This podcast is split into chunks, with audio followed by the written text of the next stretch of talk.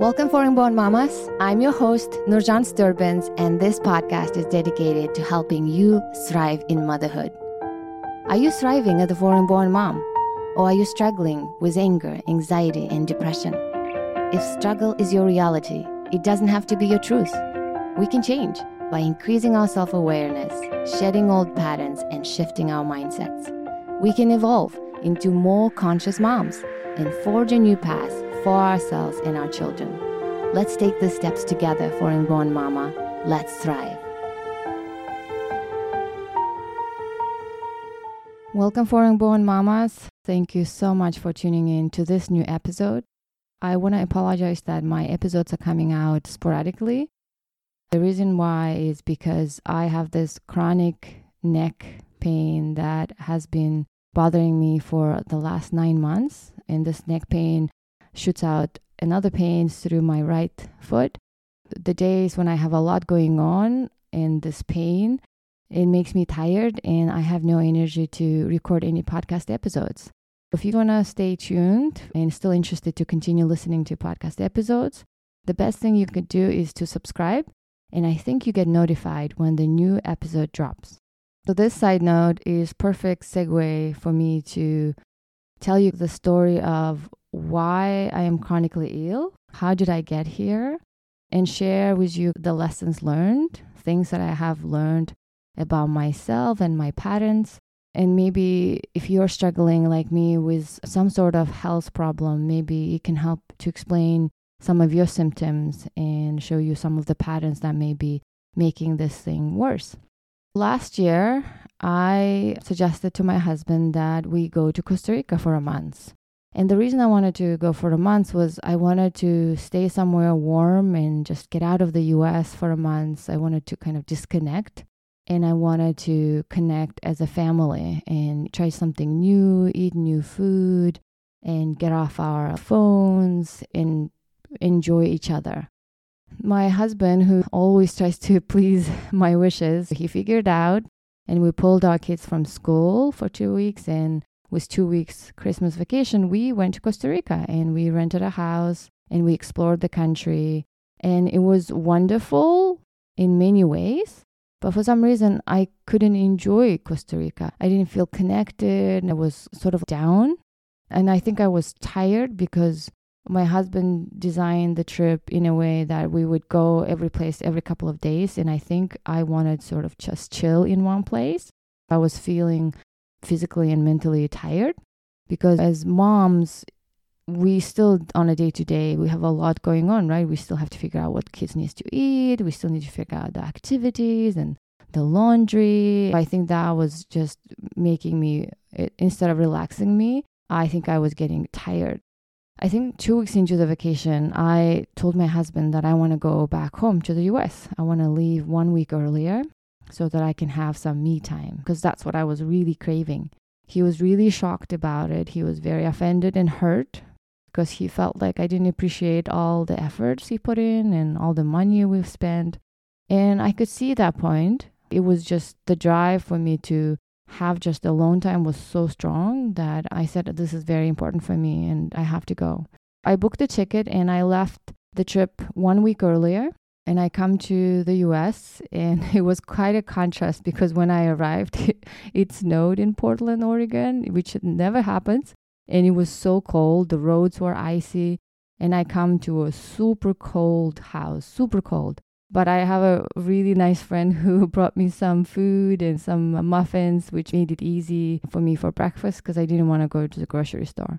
That week, I warmed up the house and I decided that I want to do a meditation retreat for myself. I always wanted to go to meditation retreats, but I didn't have money. And then I was researching about it and I found this blog where this woman organized a meditation retreat at her house just by herself. I decided to do the same thing for the next five days. Didn't go anywhere, just wanted to really connect to myself and do meditation. And I've never done meditation before in my life. I don't know really techniques. I thought meditation is you just sit down and you just calm your thoughts and eventually you'll get in touch with yourself. That's how naive I was about this. I started meditating every day. I thought I was meditating, where I would lay down or sit down and force myself for extended amount of time to calm myself and not think because my thoughts were just running in my head. I was struggling to not to think and I kept trying to go deep into myself and be calm.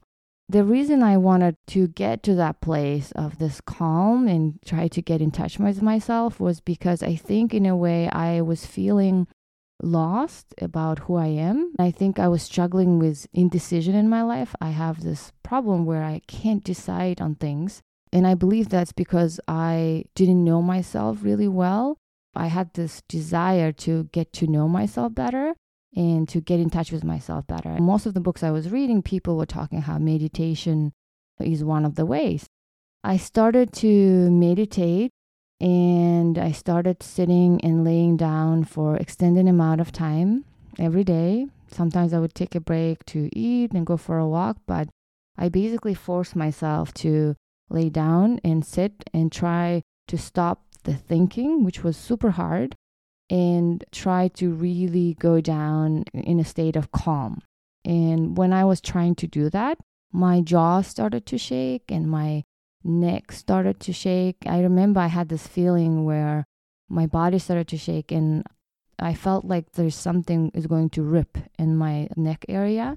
And uh, instead of stopping at that moment, I pushed myself through it and continued because I thought this is something I need to overcome. On the fourth day, I woke up with this tight spasm in the back of my neck. Then, a couple of months later, it kind of spread into my right leg and right foot. Now it's been nine months where I'm struggling with this health condition. And at this point, it is chronic. I have seen many doctors from acupuncture to physical therapy to neurology. I had MRIs and x rays. No one can understand what is causing it. And when I tell the story of what caused this to my doctor, I could see she has this shock face on her face because she never heard that someone got hurt from meditation. At this point of my life, this condition is chronic and it affects me in many ways because this pain is all day and all night. I am tired a lot of the time. I don't sleep well. I don't have a lot of energy to engage with people. So I don't hang out with a lot of people these days and only like maybe a friend or two. It means I am also having struggling engage with my kids and I'm sometimes struggle to cook and do stuff around the house. I can't do things that I love to do. I used to go hiking and I can't do those things. It really forced me to slow down and pay attention to my body. That's why I want to share some of the things I learned from this experience. Even though this condition is painful and it limits me in so many ways, it led me to learn new things about myself and my body that I didn't know before. One of the lessons that I learned through this experience that I am disconnected from my body. I haven't inhabited my body in a long time. I'm learning in psychology that this phenomenon is called disassociation, where the person starts living more in their head and they disconnect from their bodies. The reason we do that is because of the trauma. When you experience trauma, it's painful for your body. So, not to feel that, you start living in your mind. And this happens to a lot of people, but especially if you had a traumatic experience, this detachment is very strong. Most of us don't even realize that we do it. The second thing that leads to this is that my body doesn't feel safe. When you live in your mind for a long time, and that's where your safety, you sort of lose contact with your body. When you try to do meditation, like I did, you're trying to connect with your body, and that can trigger your nervous system into, whoa, this is not safe because it remembers the memory of trauma of your body. You get triggered, and your body goes into unsafe danger mode. This is how I found out that I don't feel safe in my body when I try to connect to my body, it, it triggered it into danger mode. And that's why I was shaking. My jaws were shaking. And I'm learning through this experience that meditation is actually may not be a safe thing to do if you had a traumatic childhood experience. Like I didn't know this before and I learned this through researching because I kept looking for like adverse effect of meditation and there's some some information about it but not a lot and the reason meditation may not be safe for someone who had trauma is because if you are used to living in your mind and suddenly you, just like me, go try to connect with your body, that can feel like a danger to your nervous system and it can backfire. And I think that's what happened to me. Now I have this chronic pain. And those are the things I learned. And I'm not saying that meditation is bad. I think this is still one of the ways to connect to our body, which is the way to connect to ourselves. But in our case, if you have a trauma, you have to do it in titrated form. I think it's the term that they use in psychology, where you do it, introduce it very slowly in small doses, and then slowly get used to connecting to your body. Not like me, which brings me to the third thing I learned about myself, which was this habit of pushing myself and not listening to my body. I have always pushed myself to my limits, I think, to be a good girl, where I would clean the house and cook and do so much more than my brother or any other would do because I think I was trying to get attention from my mom. I push myself to get good grades I pushed myself to get into university and I pushed myself to go to US and all of those things were great and I was able to achieve it. But at some point I think that kind of pressure your body just cannot tolerate anymore. And I think that's what in the book, if you want to read more about it, um, Gabor Mate, I think he wrote a book called When Body Says No More.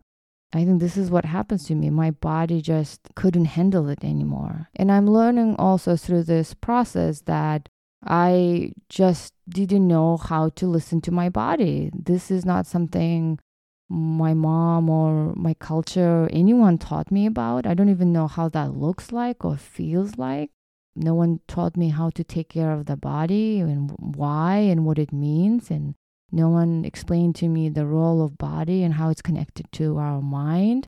When you don't know that, you don't appreciate it, right?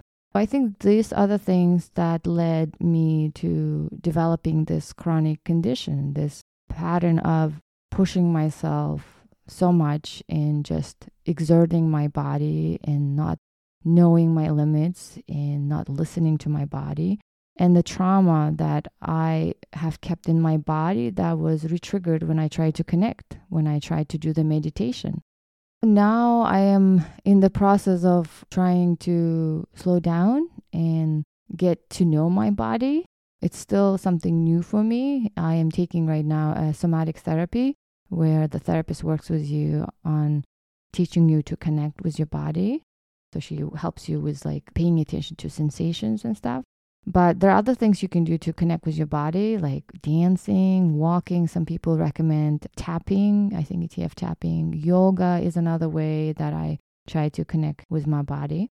I am relearning about the role of my body and I'm relearning ways to connect with my body because I still believe it is one of the ways to connect for ourselves. And this is one of the most important things we can do to understand ourselves, our emotions, and our triggers I am now in the process of trying to learn to connect with my body and learn to feel safe. That's another area I am working. I am noticing that I have a habit of like being very hyper vigilant and I'm now paying attention like how my body feels when I'm around certain people just to understand when I feel safe and when I don't feel safe. And I am trying to learn to slow down and to be kind to myself and my body. I remember how my husband and I would go on hikes and he would say let's do like 5 mile hike because he knew his limit. He knew that that was his limit and that was a comfortable enough that he would enjoy.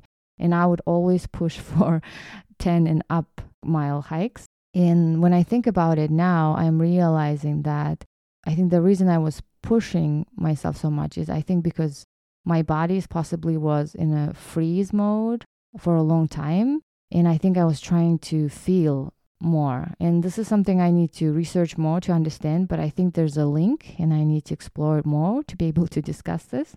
But those are the things that I found out through these experiences and which helped me in a lot of ways to open my eyes about what are the things that was going on and explains now all my health conditions that are happening to me.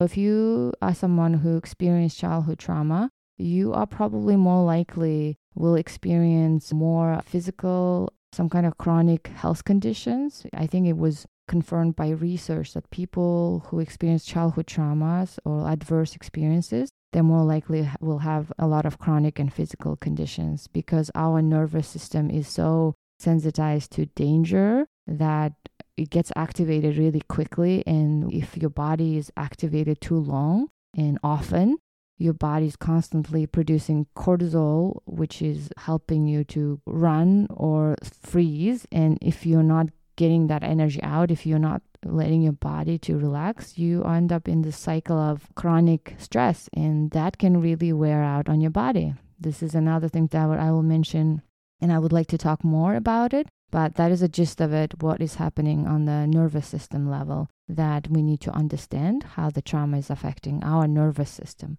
let's learn to get in touch with our bodies and let's learn to claim our place in it. If you look at it, we are not going to get another body. Again, this is one body that we have that allows us to experience things, to dream, to create, to love, to feel, right? All of those things. And if you don't have a functioning body, you won't be able to do all of those things. This is one of the most important things we can do ourselves is to start begin taking care of this body because we are not going to have another one. Start getting curious about your body. Start listening to your body.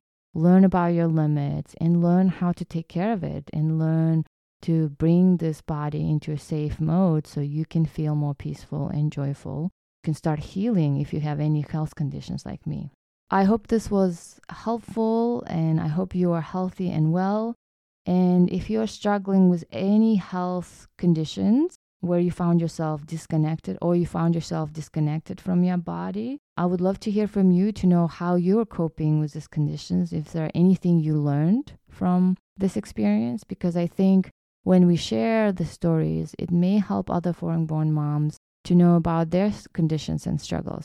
Thank you so much for listening in. I want to ask a favor. If you really like this podcast, if something resonated with you and you would like to support this podcast, if you have Apple phone especially, I would love if you could leave a review and rate this podcast because when you rate it, the algorithm pushes this podcast up. More foreign born moms who need to hear the stories can find this podcast and get help. I would really appreciate if you could leave a review, honest review if you can. If you don't, that's fine too, but I would appreciate any support you can provide to spreading the word out and sharing this podcast. Again, thank you so much for listening in. I hope you will have a great time and I will see you in the next episode. Thank you so much for joining me on this podcast. If anything resonated with you, I would love to hear from you. You can find me on Instagram at Nurzhan Sterbenz or inside a free Facebook Foreign Born Mama community group. If this podcast helped you in any way, please share it with a friend. Let's share some love in little ways we can.